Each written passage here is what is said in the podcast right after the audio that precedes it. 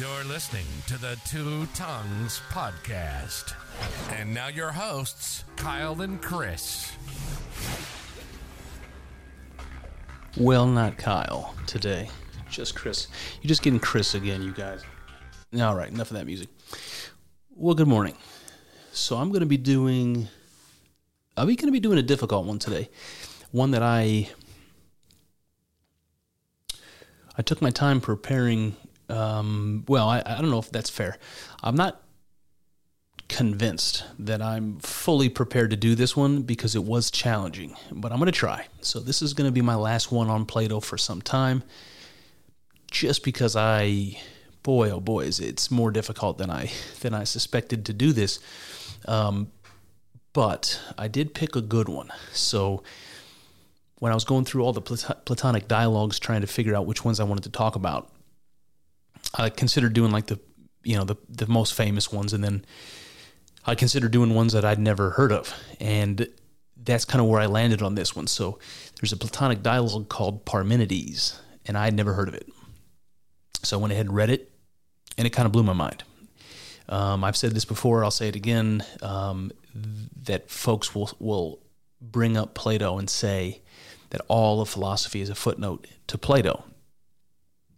What I didn't realize was that all of sort of the mystic intuition that I always talk about, the sorts of things that people say when they have uh, a psychedelic or a mystic experience of some kind, the kind of things that we see in lots of different types of religious beliefs.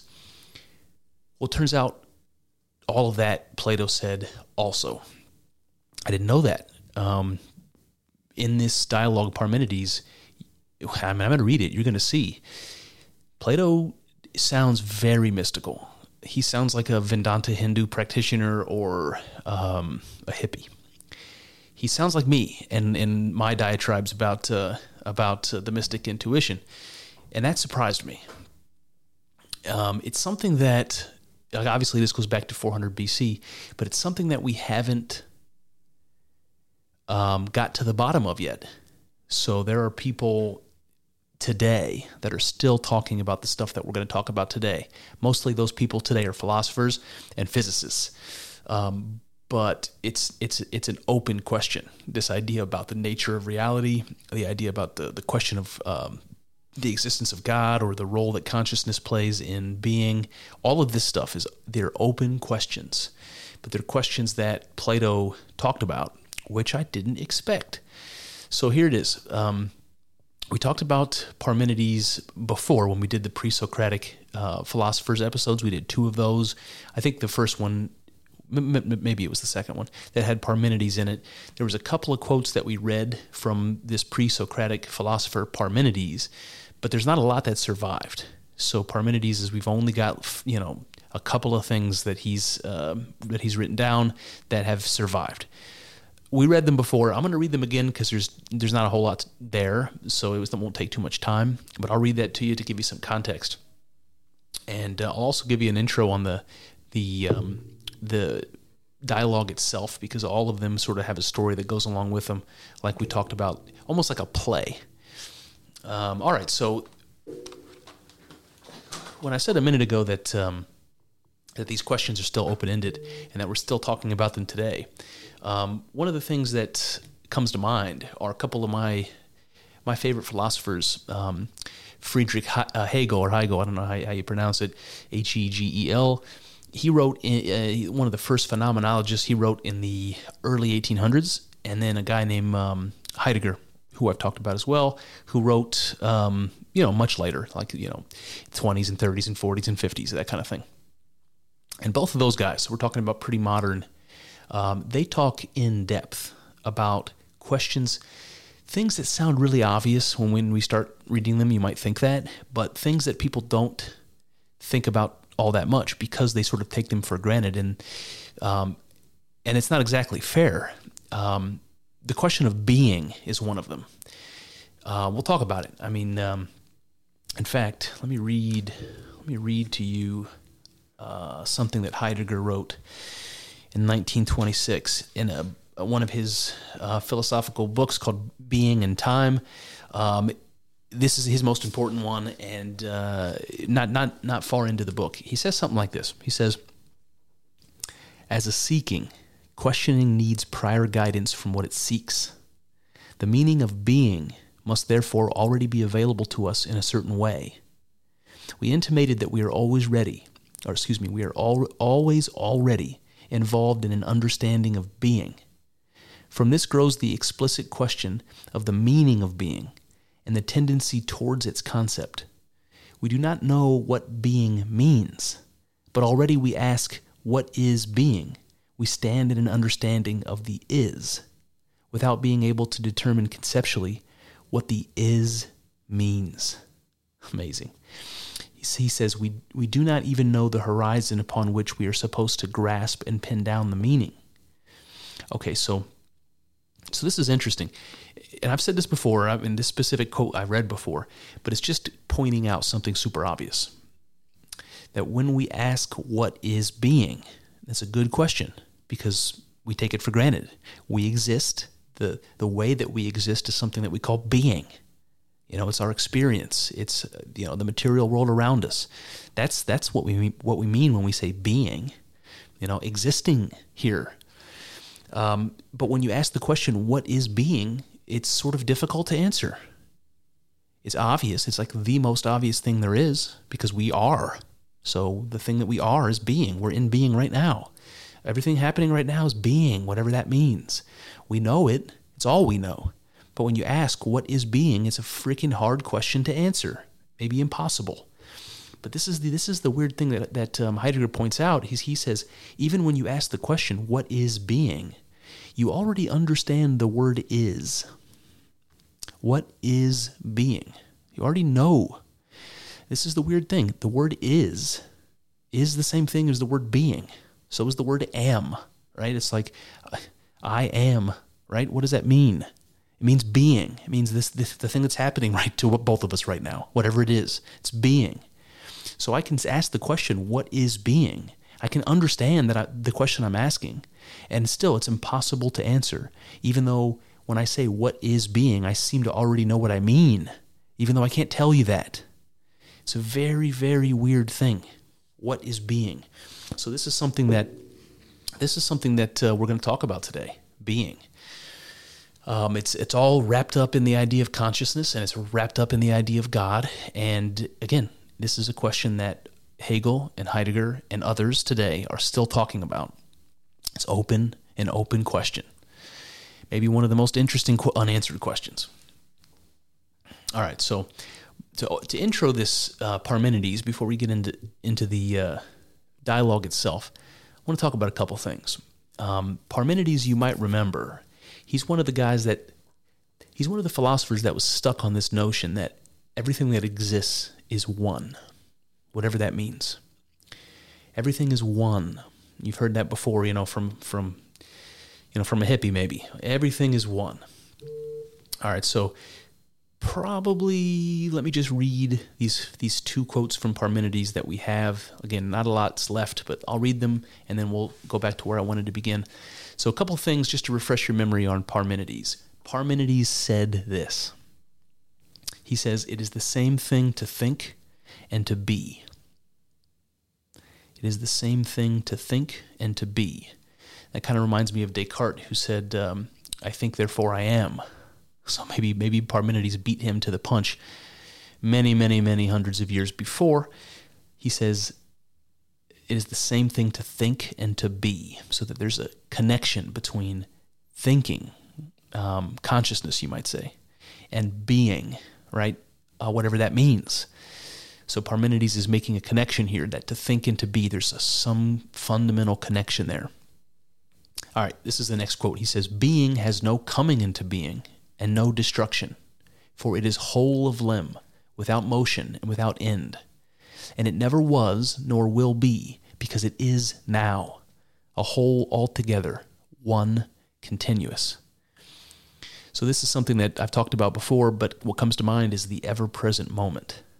So just it's just like the now, the right now. It's like right now is all we're aware of ever, just the moment, and people don't think about that. Um, we have an idea of time and we think about the past and we think about the future, but the only thing we ever have is now, the moment. So that's interesting because when he's talking about when he's talking about everything being one, uh, there's this connection to this moment. It's like the thing that we're experiencing that's always now. It's the ever present moment. That thing is like one, whatever that means. Um, all right, so he says, um, How, whence could it have sprung?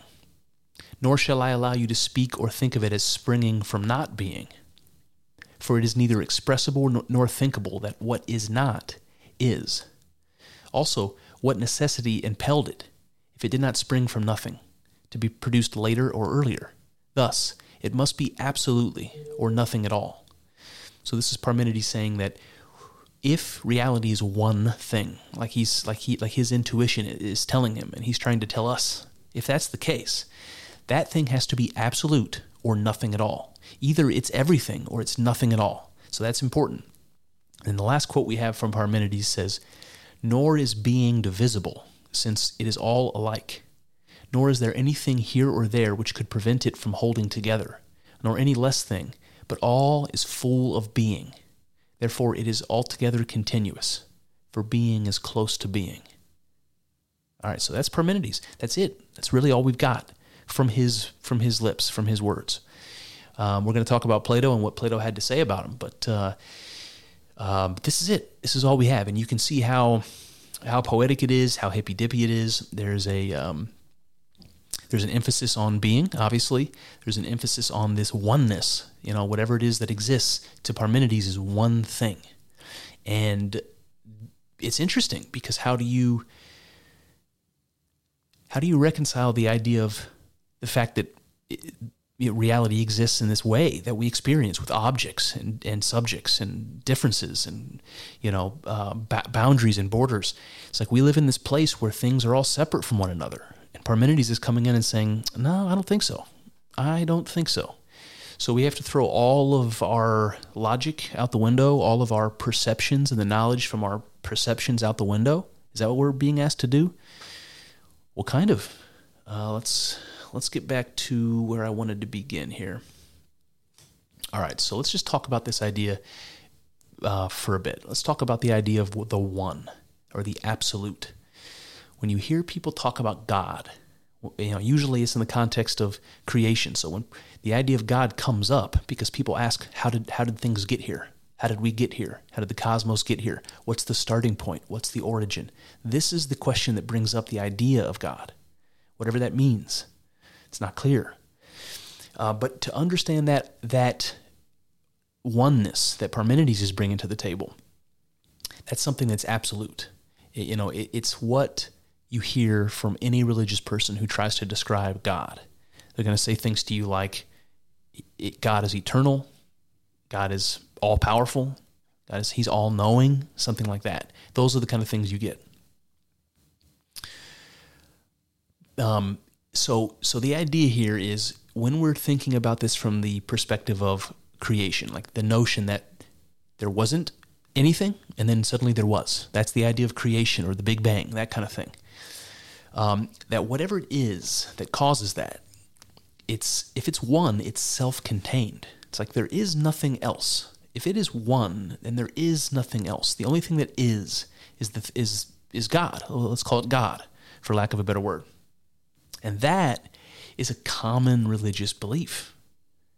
It's something, it's an idea that has emerged independently all over the world and as far back in history as we can go. So we talked about the Vedanta school of Hinduism. Hinduism is the oldest religion in the world, 5,000 years old, maybe older. We talked about that uh, these ideas coming up in early Christianity among the Gnostics.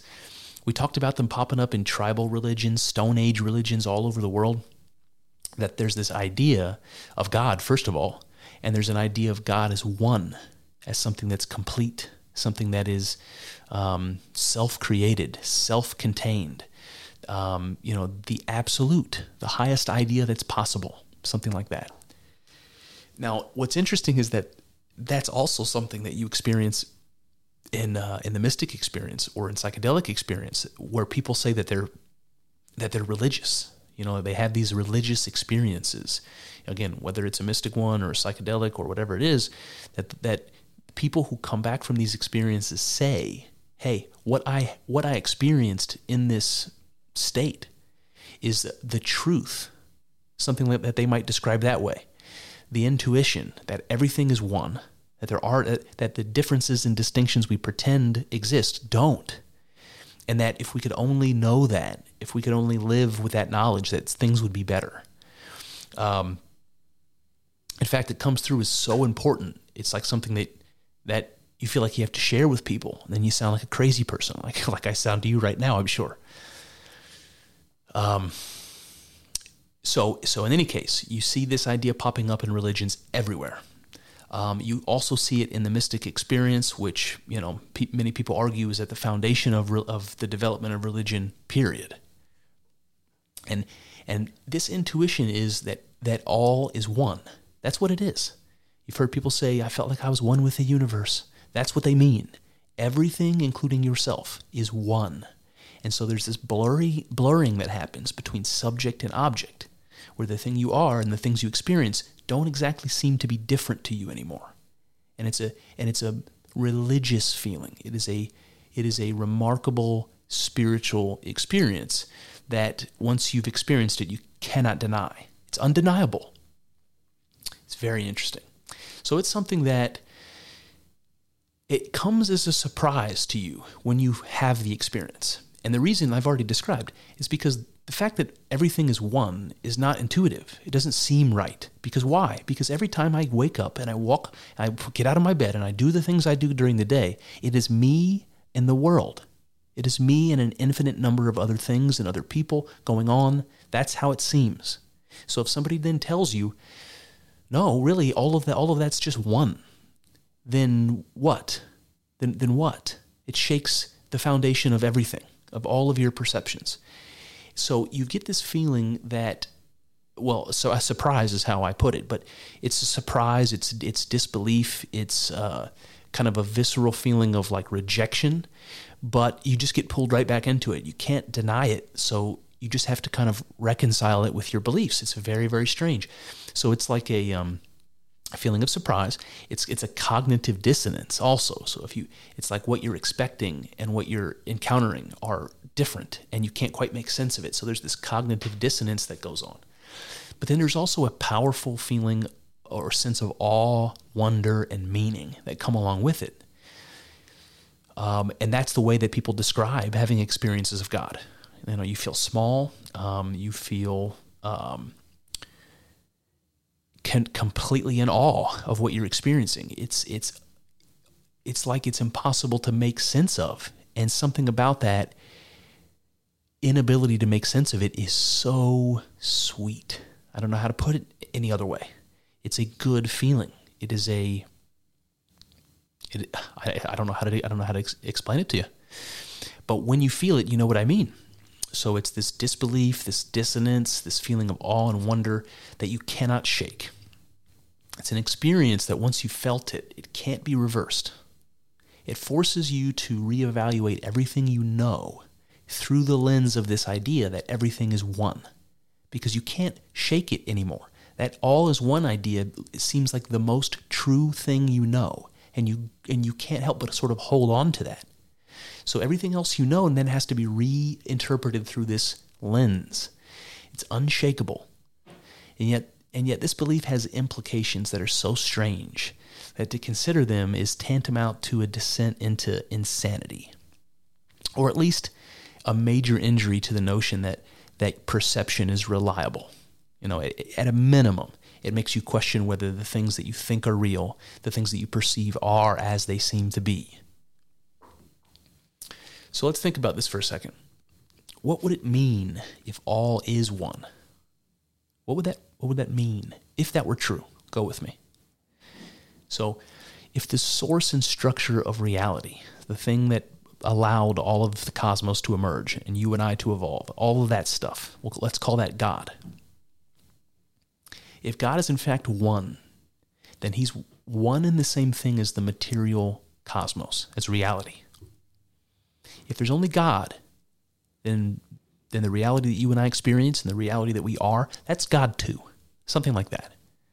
So if you and I and the trees outside and the stars up in heaven and the atoms that all of those are made from, that all of those things are in fact one substance, what would that mean?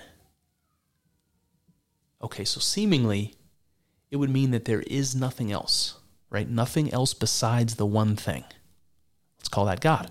So if all is one and that oneness is God, then everything is God. Something like that. We talked about that in the Spinoza episode. There's lot, there's people that believe this. Um, so there are no objects apart from or outside of God because God is all there is. So there's no objects, there's no subjects, there's just God.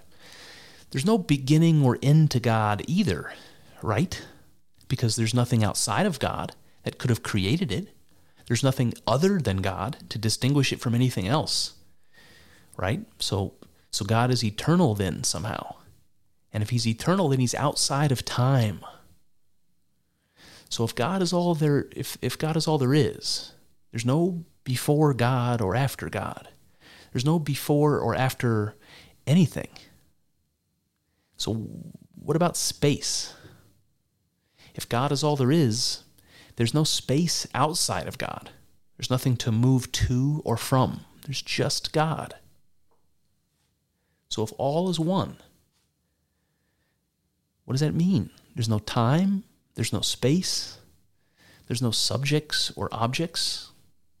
If God is one, then we, we have to question all of that. And all of that stuff is how we understand our existence. So, what does that mean? What do we do with this information? If we've had the mystic experience and we can't deny it anymore, what do we do with that information? So, if we're convinced that God is one, then what? Do we have to presume that objects, subjects, space, and time are illusions? I think so, to a certain degree. And Parmenides did too, in 600 BC. So let's see this. Let's see what he has to say here. All right, so now we're going to talk about Parmenides from the mouth of Socrates. So this is again Plato writing one of these dialogues. It's called Parmenides. Um, the scene is set like this: There's a group of men. They're meeting up at the agora. The agora is like the big open market, you know, in, in the in the, in the town. So these that's where people meet, right? That's the public place. So these, there's a group of people. They're meeting up at the agora. They bump into a guy named Cephalus, and he was just visiting Athens. He's not from Athens, and he went there is kind of looking for somebody. He went there in the hopes of making uh, the acquaintance of a friend of a philosopher named Zeno. Um, and the reason is that Zeno had this conversation once upon a time publicly. They were talking about philosophy, and it's like a legendary conversation. And and uh, Cephalus wants somebody who was there, who heard it, to tell him what happened. So you have to remember, 600 BC, we're going back a long ways. You don't exactly have news. You don't exactly have anything to record on. So if, if somebody had a just an absolutely amazing public speech years ago, you might never know anything about it. And if you got word that somebody did and they could tell you what happened, uh, what was said, you might be very interested to know. And what would you have to do in 600 BC? You'd have to literally leave your town, make a dangerous and expensive trip to some other place, and search high and low for this person that you've never met before, track them down and see if they'll tell you the story. That's what he's done. Okay, this is what Cephalus has done. So this so the story is that many years earlier, Zeno, Socrates, and Parmenides, they got together and they were talking philosophy. It's this conversation that Cephalus wants to hear.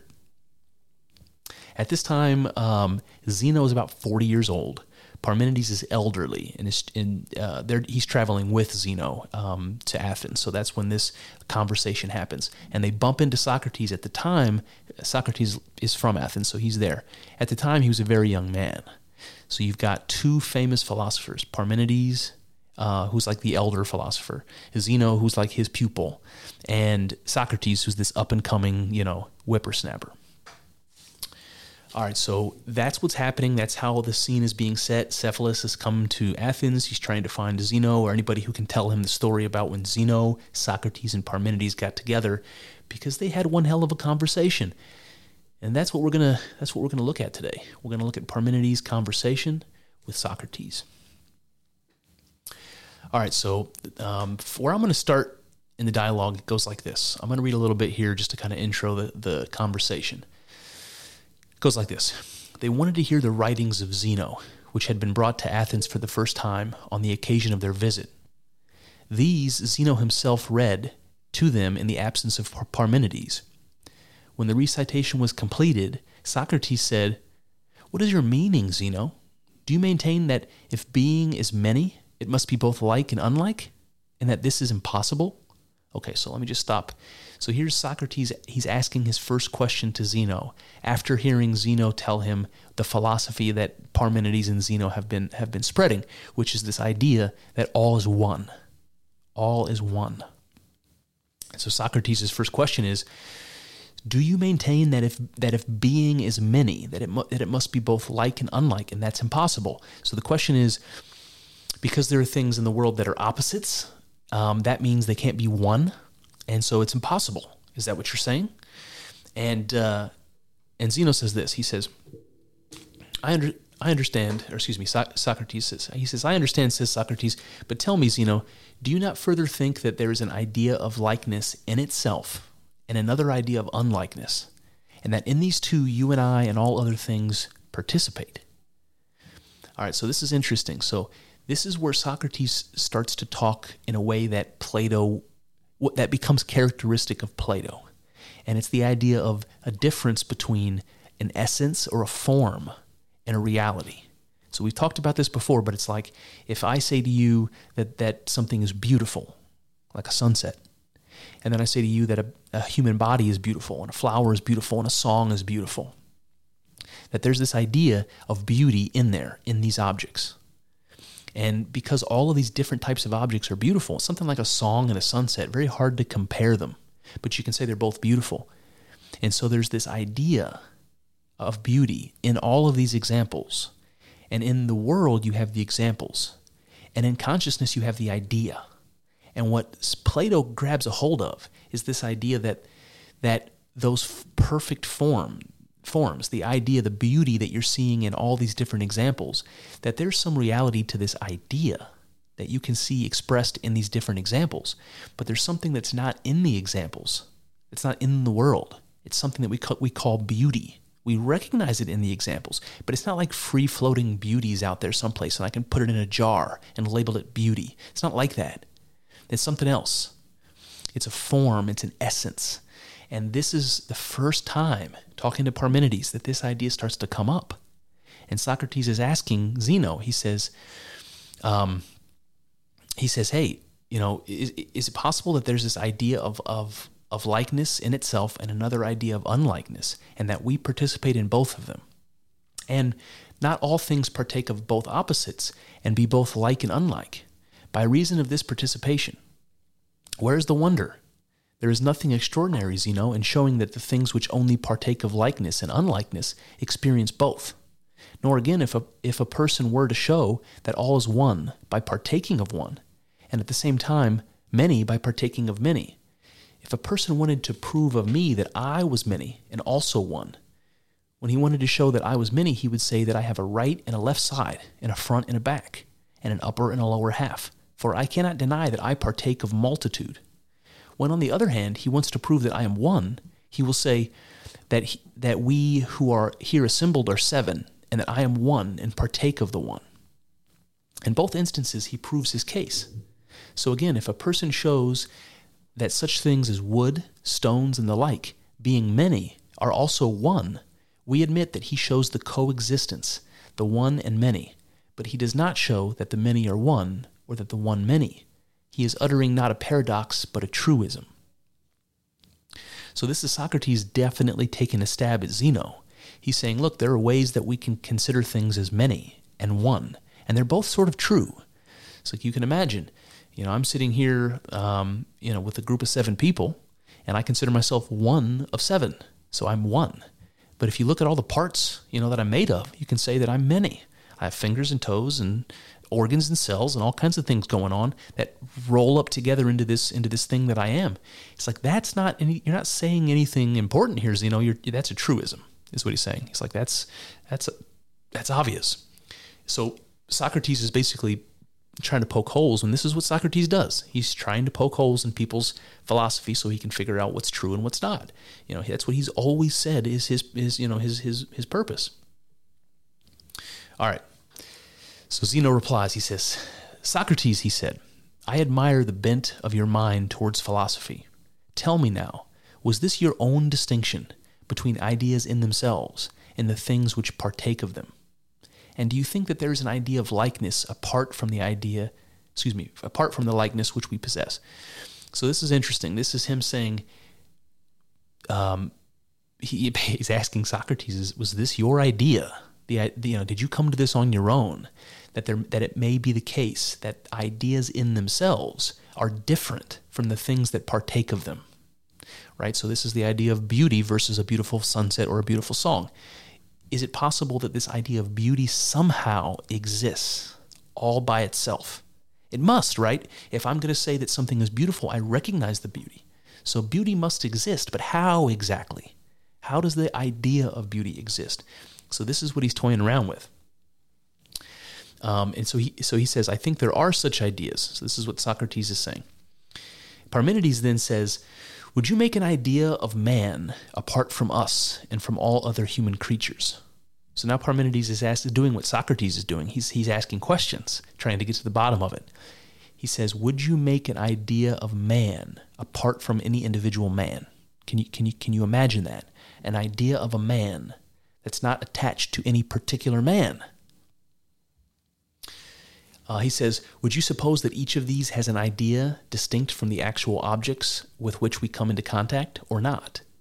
Are the ideas and the objects the same or are they different? This is what he's asking.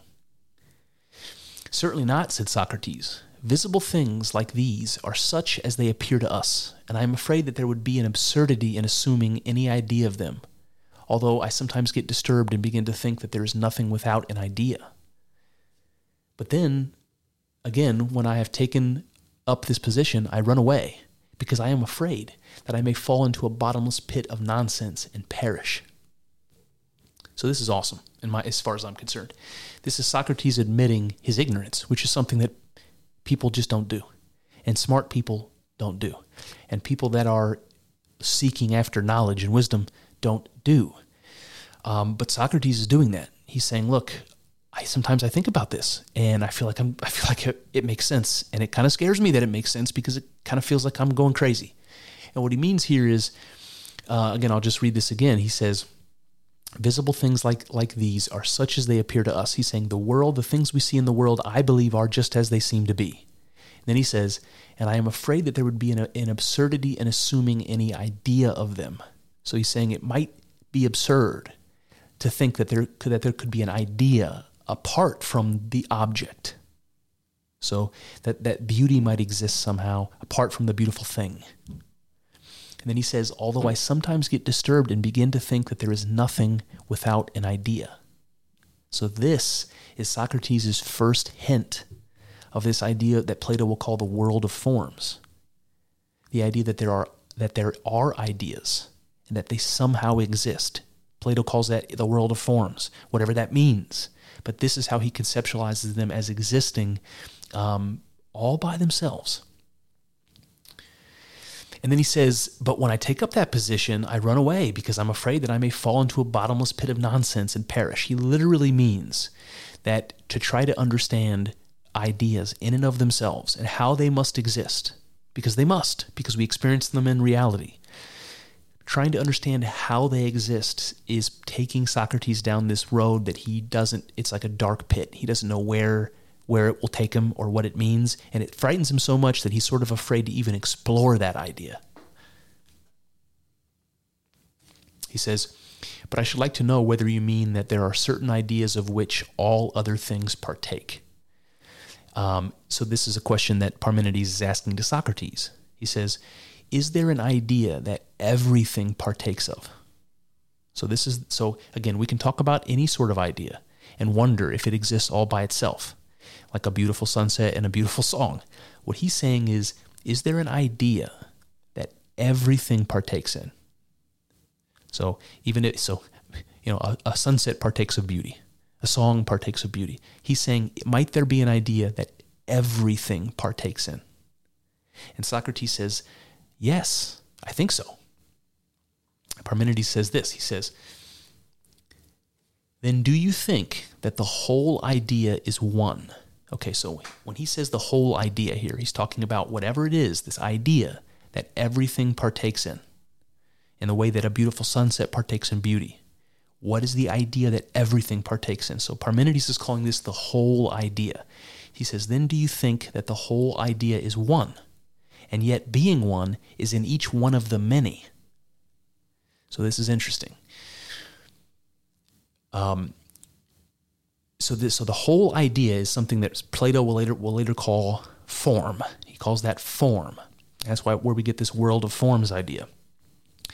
Um, and then he says, and yet being one is in each one of the many. So here's the idea. He's he, uh, Parmenides is saying if everything if everything is one, if there is this idea that everything partakes in, whatever that is, does it exist in its entirety in every individual thing, in the many?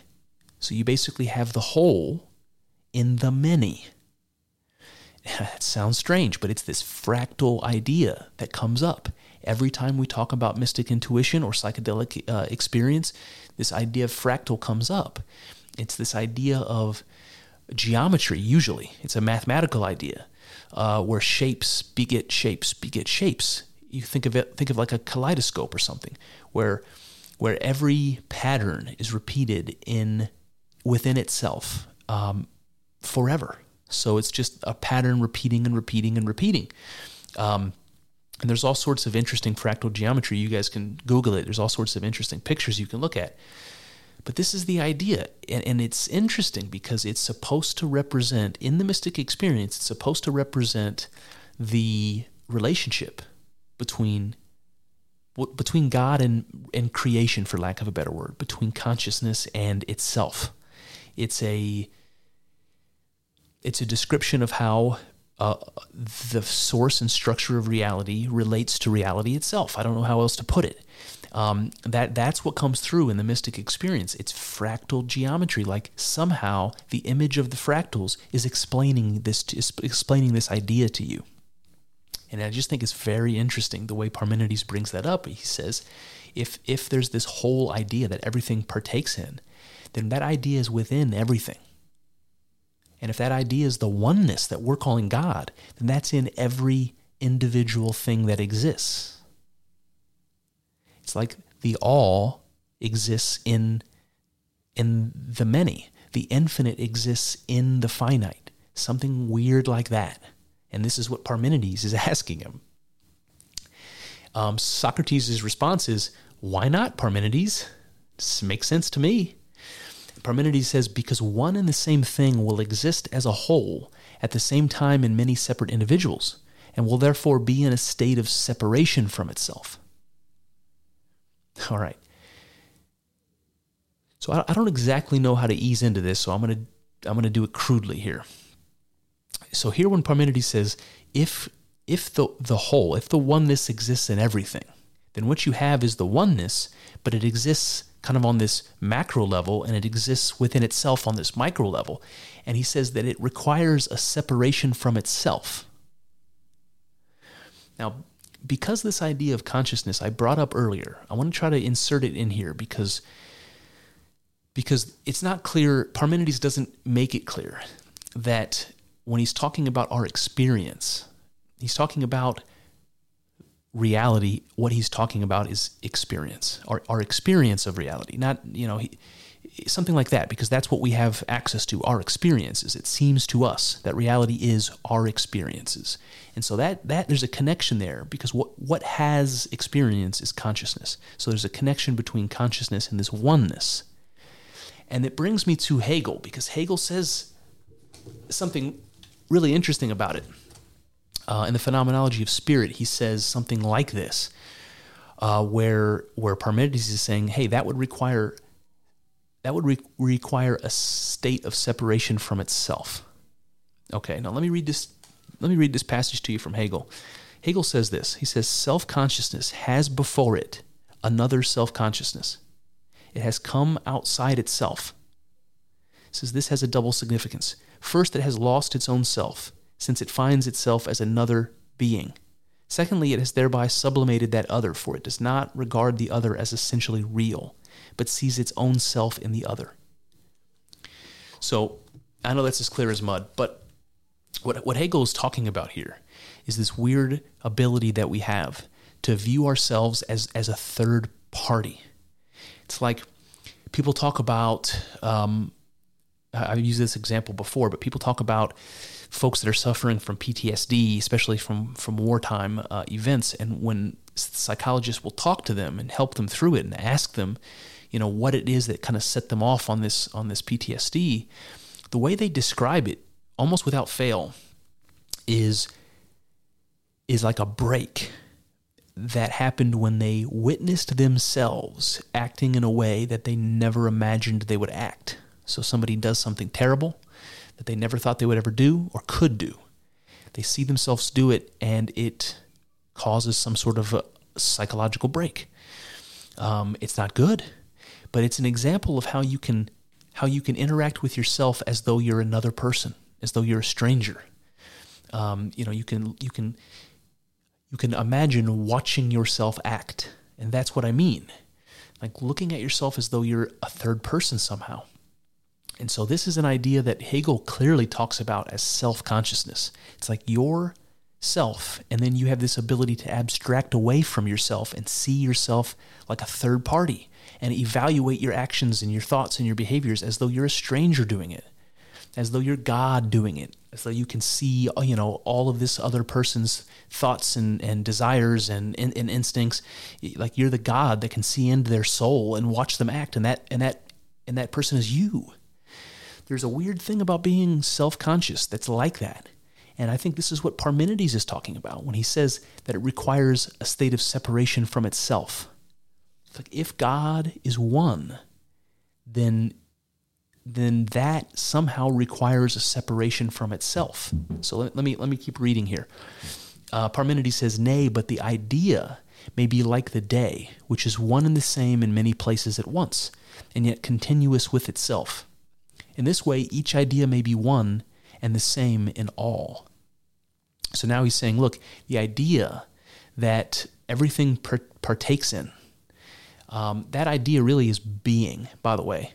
I don't know if we're going to get there quickly enough, so let me just say if you had to ask, what is this idea that everything partakes in, nothing is left out of? That idea is being, because everything that is is in being. Everything that is exists. So that, you know, uh, just s- skip to the punchline.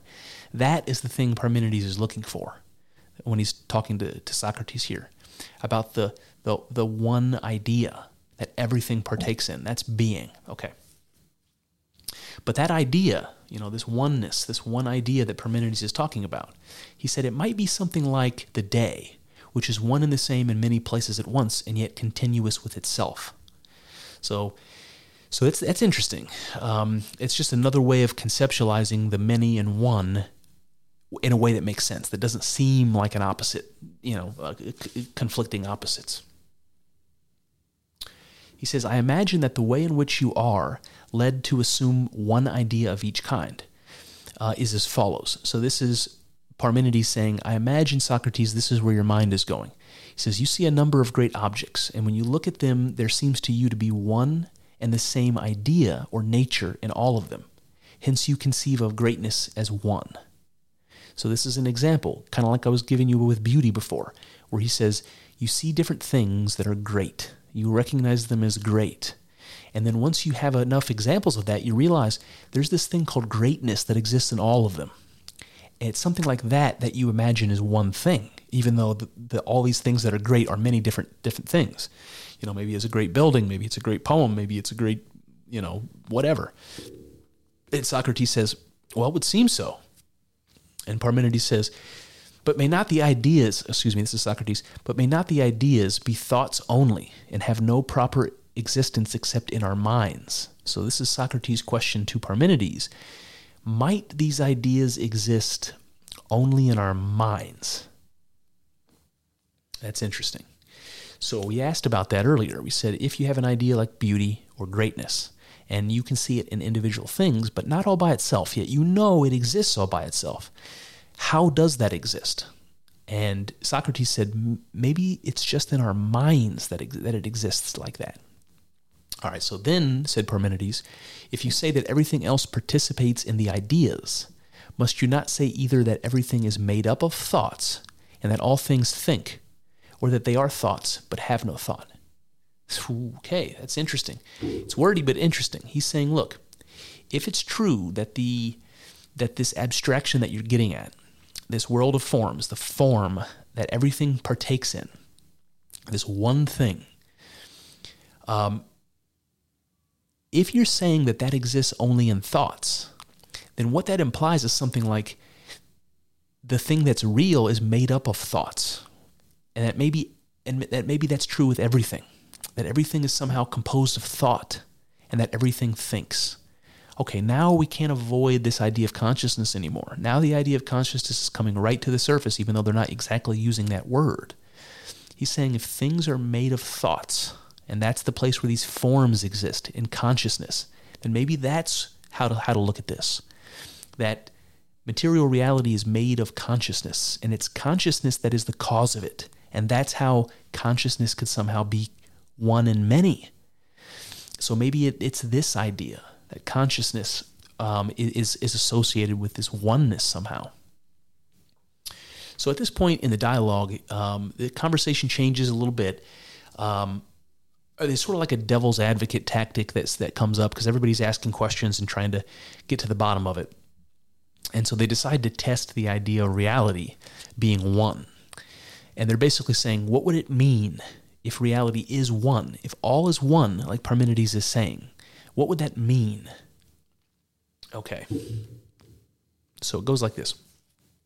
He says, Shall I begin with myself and take my own hypothesis and consider the consequences which follow on the supposition either of the be- being or of the not being of one? I know it's wordy, but that's exactly what I just said. He's saying, um, Parmenides is saying, I'm going to take my own philosophy, Zeno and my philosophy, and I'm going to talk about it like that. Um,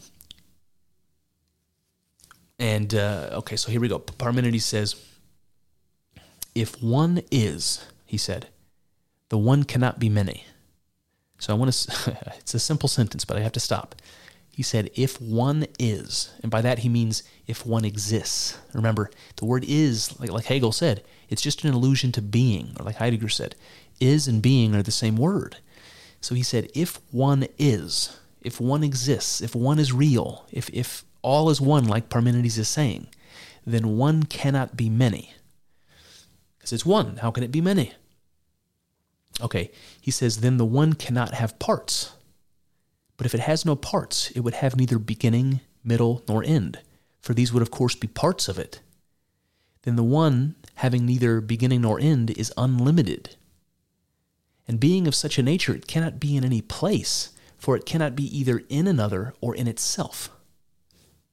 So here you start to see the implications, like we were talking about earlier. It's like if you believe that everything is one, it starts to have weird implications. Implications like if everything is one, it has no parts, it has no beginning, middle, and end. So it's sort of infinite, it's unlimited, it's eternal, it's not like anything we think we know. And then, it, and then he says it cannot be in any place, right? Because it's it's all there is.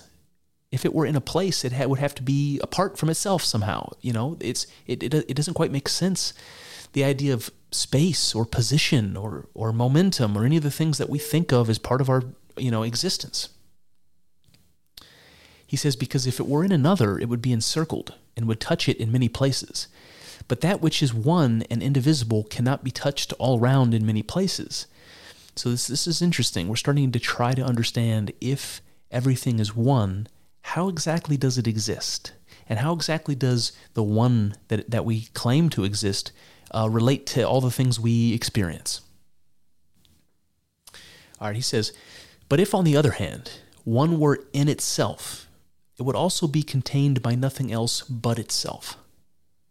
All right, so that to me, I bolded it. It's just tremendous because I came to this same realization myself um, in, in, in, in mystic intuition. Exactly this. He says, if one were in itself, it would also be contained by nothing else but itself. So here's the idea we're trying to understand what it would mean for everything to be one. We're trying to understand what that means. If consciousness, especially, if consciousness is this oneness, like, like Hegel talked about, uh, we read that quote just a minute ago, um, then how this thing exists is somehow in itself, because it has to be self contained, self referencing, self created, right? If we're talking about God here, God could not have been created. He has to have always existed because he's eternal and infinite. How could there be a beginning to the infinite? to the absolute. There cannot. So we have to imagine God as being something that exists within itself. It's self contained, it exists within itself. Why? Because itself is the only place that exists, it's the only thing that exists. It's the one, right? All is one, is only God. So, how does God exist? In itself. That may seem silly, but it's so important. When we start thinking about the idea of consciousness and God, together. Because then what you end up with is this idea of consciousness within consciousness. It's exactly the same thing I read from Hegel. Self consciousness has before it another self consciousness. That's what he said. And that's how we experience ourselves. Consciousness within consciousness. It's amazing. That's the thing we call ourselves self conscious, right? So this is a description of being within being, consciousness within consciousness, of the self-created. Uh, that's what Aristotle will say um, a little bit after Plato. He, he calls it the unmoved mover, the uncreated creator. That's the beginning. Jordan Peterson calls that the Ouroboros. Um, it's the idea of subject and object together before those things are separated. The Ouroboros, that's, that's God, according to Jordan Peterson. It's amazing. Um, okay. Here's another related idea here, which is that if if the all exists within itself, if God exists within itself, consciousness within consciousness, like we're saying, there's this idea that if, that God is infinite, and that the things we experience are not; they're finite. And if God is all there is, then you can imagine everything's made of God. Everything is made of this infinity, this infinite thing. So, how is it, if that's the case, that everything we experience isn't infinite? Everything we experience is finite, it has borders and boundaries and, you know, definable, you know, clear, clear, clearly definable objects. How is it? How is it that way? There's this idea that I don't understand really well, but I want to try to explain it. And it goes like this: If God exists within God, then God is contained within itself the infinite is contained within itself. You can't contain the infinite, it's impossible, it's infinite. But if God exists within God or, or consciousness within consciousness, then that's kind of what we've got here. We've got this situation where the infinite is delimited by itself. So the infinite becomes finite. And it does it it does it to itself because it exists within itself. It's its own borders, it's its own boundaries. It's very interesting because there's a way in which something that's infinite cannot be experienced. You know, it can't be experienced. Um, it needs to be delimited somehow, or contained somehow for it to be experienced. Otherwise, it just goes on and on and on, and you can never quite grasp it all. It's an infinite, right? And what this description is saying is that well, consciousness sort of does that to itself because you because it exists within itself. I know it's hard to I know it's hard to to to make sense of. So I want to maybe stop harping on it. I just I just wanted to kind of try to make that clear. All right. But then that which contains a being must be other than that which is contained. For the same whole cannot do and suffer both at once. And if so, one will no longer be one, but two. So this is interesting. Um, he's saying, but that which contains must be other than that which is contained. He's saying, how can God exist within God? Or how can consciousness exist within consciousness? Um, how can that be the case? Because you're asking you're asking God to be both its container and that which is contained.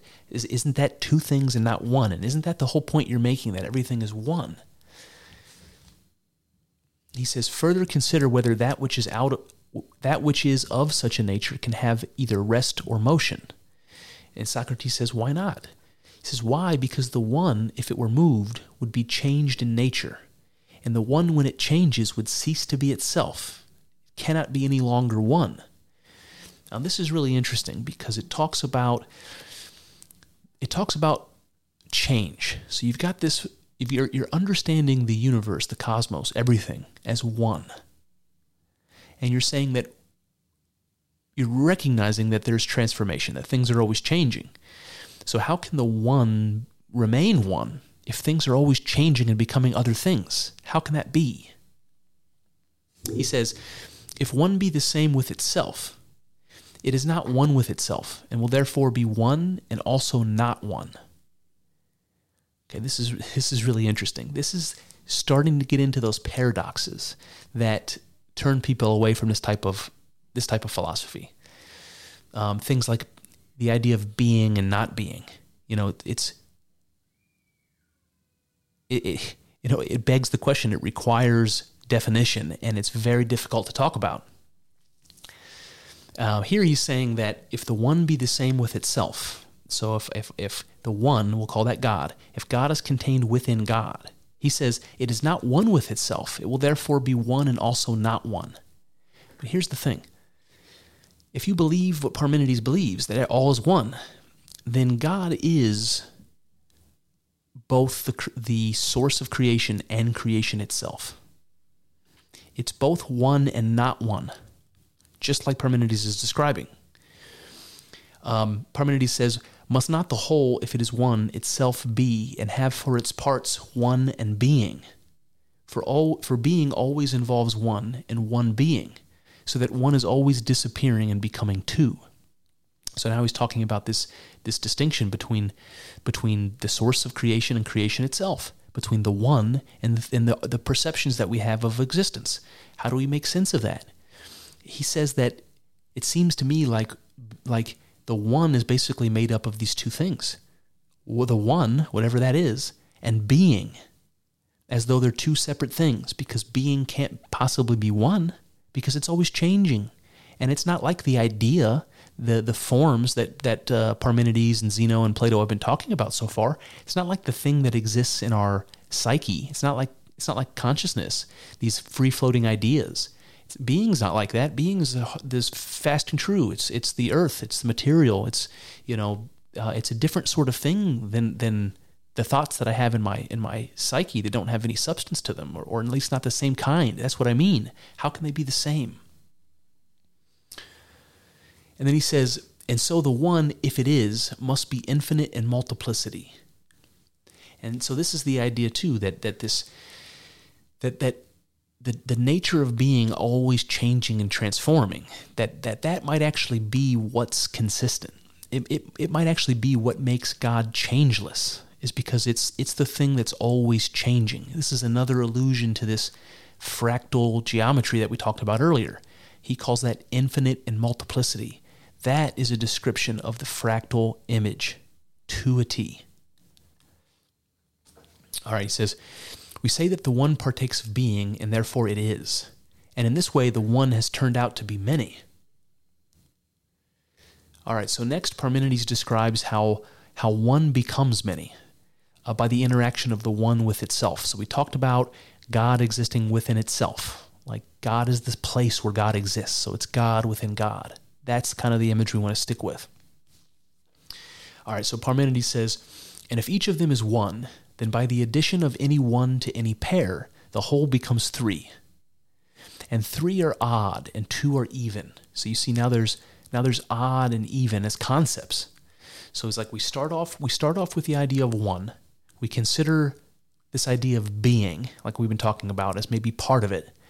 Then you've got one and this other thing, two, and one plus two is three, and then we and now we have even and odd numbers. So this is weird, but this is him talking about how we're getting we're starting with this idea of one, which is one idea. And we're starting to get from it new ideas. So these are numerical ideas, like the fact that there that there's a difference between one and two. That now we have uh, the idea of even and odd because we've got these numbers one and two. And it's strange, but let's keep going. And he says, and if there are two, there must also be twice. And if there are three, there must also be thrice. That is, if twice one makes two and, th- and thrice one three. There are two and twice, and therefore there must be twice two, and three and and three excuse me, and there are three, and there is thrice, and therefore there must be thrice three. And if this is so, does any number remain which has no necessity to be? So this is really abstract and kind of silly, but it does the trick. What it's talking about, what Parmenides is talking about here, is that you can start with this idea of one, um, and from it you can start to from from it starts to emerge other ideas. And these ideas didn't exactly come from anywhere. You can just deduce them from the one. Um, you know, other numbers. You know, if there's one, there must be other numbers. Um, those other numbers are odd and even. Now you've got those ideas. Um, you can start to add and multiply these numbers that that you've created and create new numbers with them. And so what you end up with is every possible concept, every possible number. And the way he says that is um, and if this is so, does any number remain which has no necessity to be? So the idea is that you can start with this idea of one, and from it get a multiplicity of things. You can get many from one. And he says, then if one is, number must also be. But if there is number, there must also be many, an infinite multiplicity of being. For number is infinite in multiplicity and partakes also of being then being is distributed over the whole multitude of things, and nothing that is, however small or however great, is devoid of it. And it is divided into the greatest and into the smallest, and into being of all sizes, and is broken up more than all things. The divisions of it have no limit. So you can you can start with the one, it's infinite. You can break that up and, and divide it into an infinity of things. That's what he's that's what he's saying. he says, oh, and, and, and this idea that all of these things contain being. So that so there's this thread of being that runs through all of it. This is the idea. This is that that form that everything partakes in. That's being. Okay, he says, then the one attaches to every single part of being. So that we'll call the one God, for lack of a better word. So God attaches to every single part of being. He says, the one, again, let's call that God, is never wanting to being or being to the one, but being two, they are co equal and co-extensive. So this is interesting. This is the first time where Parmenides is, is going down this thread of logic all the way to the point where he says, okay, if everything is one as I believe, then that one thing, that God, that God, let's say, that that exists in all these different divisions or parts of God. It's they're in they're indivisible. So you've got being and God as he says co-equal and co-extensive. The the idea of God and being really are not different things, but maybe the maybe the the complete way of understanding the oneness. It's not just the one, it's the one and being together. Whatever that is. Parmenides says, the one itself then, having been broken up into parts by being, is many and infinite. So I have to say that this reminds me of uh, Jordan Peterson talking about um, talking about the uh, Mas- the Mesopotamian creation myth, the Enuma Elish, where he talks about, like, like we said a, a bit ago, there, this primordial thing that the universe was born from, this thing that's called the Ouroboros. It's something like like um, subject and object together. It's like opposites united, whatever that means. And it gets separated into reality in the myth. It gets separated into being. And it's Marduk and, and Tiamat, the, the chaos and order principles that get separated by consciousness, which is the god Apsu. And this is what I'm seeing here. When Parmenides says, the one itself, then having been broken up into parts by being, is many and infinite. So he's talking about the one, that's God, that's the Ouroboros getting broken up into parts, just like Apsu divided Marduk and Tiamat into two. That that's what consciousness has done. He's saying He's saying that that is done by being. It says, having been broken up into parts by being. So now we have this connection between being and consciousness showing up again. And it's no surprise, because again, that's how we experience consciousness, or that's how we experience our being. What's your being? What's human being? It's the experiences that human beings have, the experiences that we're having. That's what being is. All right. Let's go on. He said, Then the one being always itself in itself and other must always be both at rest and in motion. So, this is the idea of God as the idea and God as the reality. And that's the cosmos, that's material reality, you and I. Um, he says, Two things then, at the least, are necessary to make contact possible. And so, so to make contact possible, that's experience. That's the thing I'm talking about.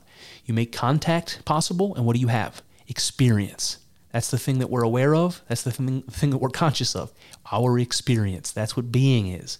He's saying two things at least are necessary to make that possible. What are those two things? God and being. One and being, just like we, just like he said a moment ago. All right, he says, and this will be true also of the relation of the one to itself, and yet the one, being itself in itself, will also surround and be without itself, and as containing itself, will be greater than itself, and as contained in itself, will be less, and will thus be greater and, and less than itself. So this is this uh, this is this grappling of the idea of God within God. He said, being itself in itself. That's what God is. Um, that that kind of makes it greater and less than itself. So you can see how it becomes more than one thing here. And that's how being seems to us as more than one thing. He says, and it and will not the one come into being together with each part. So so this is interesting too. Will the one come into being together with each part? So the one is God and being is is is the many they, you know, that God is divided up or separated up into. And he and he and the point being made here is that those things form together. Um, it's because it's not clear that one comes before the other, that one is cause and one is effect, right? It's they're one thing. God and creation are one thing somehow. And and so they come into being together. And that's interesting, going back to uh, Jordan Peterson again, because he, he talked about uh, one of his influences, a scientist named Jean Piaget. Uh, he was a developmental psychologist and he studied how kids develop psychologically. And one of the things he said is that when he studies, um, you know, uh, development in, in, ch- in children, what he notices is that the subject and the object have a mutual construction in, in their in their minds. That that a child learning to be a person, learning to be an individual, builds and develops his own personality the same as he builds and develops his, his perception of the world. That they're built together, they come into being together. Experience of the world and identity. That those things come into, into being together. And this is what Parmenides is saying about God and the cosmos. It's unbelievable. Unbelievable. So it's like the one is not one exactly without without considering being. That being has to be factored in. That God requires reality and reality requires God. That they cannot and do not exist separately. So that they are one in mutual counter existence. That might be another way of putting it. All right, he says, Then the one was and is and will be, and was becoming and is becoming and will become and on the same principle, in the passage from one to many, and from many to one, the one is neither one nor many, neither separated nor aggregated. And yet, when each part becomes a part, then the parts have a limit in relation to the whole and to each other, and the whole in relation to the parts. Okay, so this is an, another way of describing how it can be that something infinite like God can become something finite like the material world. Because where does the limitation come from exactly? We talked about God existing within God somehow being its own limitations. But here he's saying when each part becomes a part, then the parts have a limit in relation to the whole and to each other, and the whole in relation to the parts. So, what you end up having here is the infinite being defined by itself or counter defined by itself. So, it becomes its own limits, and those limits become being. That's the experience that we have of the limited world around us. It's amazing. Um, just like the uh, creation story, the Enuma Elish talks about, you know, order being created, um, established, you know, from uh, from chaos. That this is sort of what we're seeing here um, uh, with the one becoming many. All right, so then it wraps up this way: um, the one appears to create a new element in them, which gives them limitation in relation to one another, whereas in their own nature they have no limit. Then the others and the one both as a whole and parts, are infinite, and also partake of limit, then we may not sum up the argument in a word and say truly, if one is not, then nothing is. So that's how it ends. So Parmenides believes, and he's argued, that if if everything is not one as he as he says it is, then then nothing exists at all, and reality is an illusion. Um, something like that.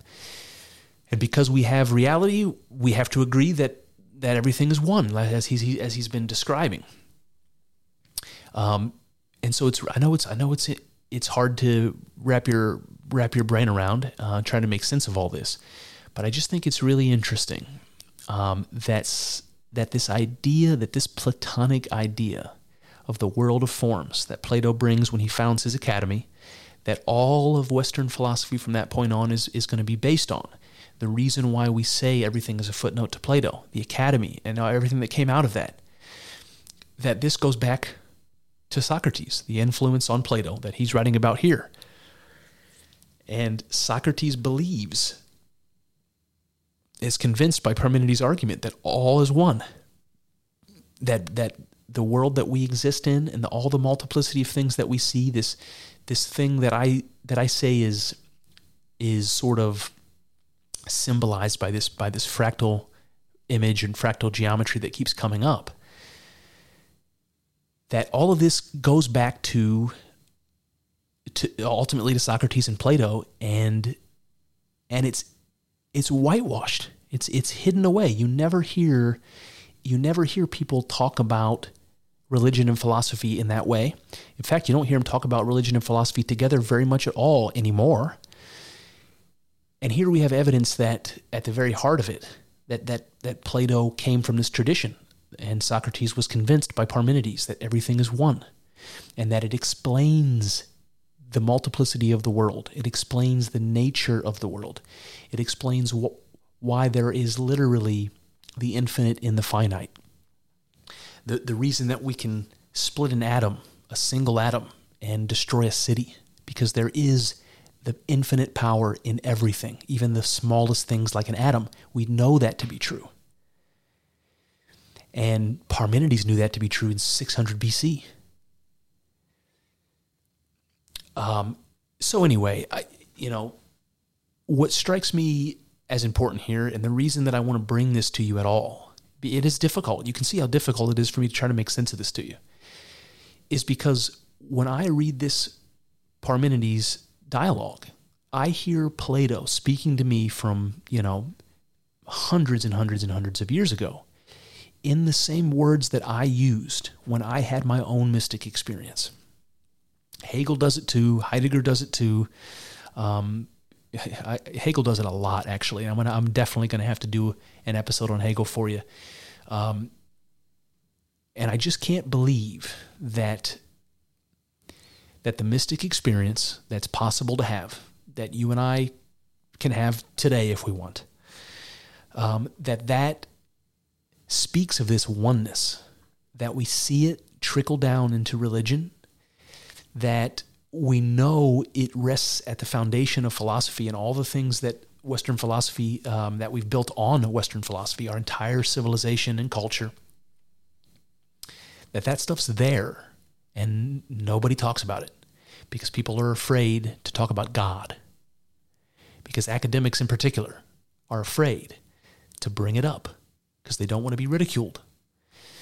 because there aren't hard and fast truths. There aren't experiments that can be done here to prove any of this. And yet, there it is nonetheless. In every religious tradition, in the mystic experience, accessible to all of us, just like being is accessible to all of us. So I don't know what it means. I don't know what you think of that, but it's interesting. There you have it. That's one avenue explored, but infinitely more still to go. I hope you enjoyed thinking along with us. I know, I know. It's not easy work. Thinking. It's hard and full of uncertainties, but I'm grateful for the company as we trek through this together. Here's to hoping that the juice is worth the squeeze. See what I did there? Let's find out together in the next episode.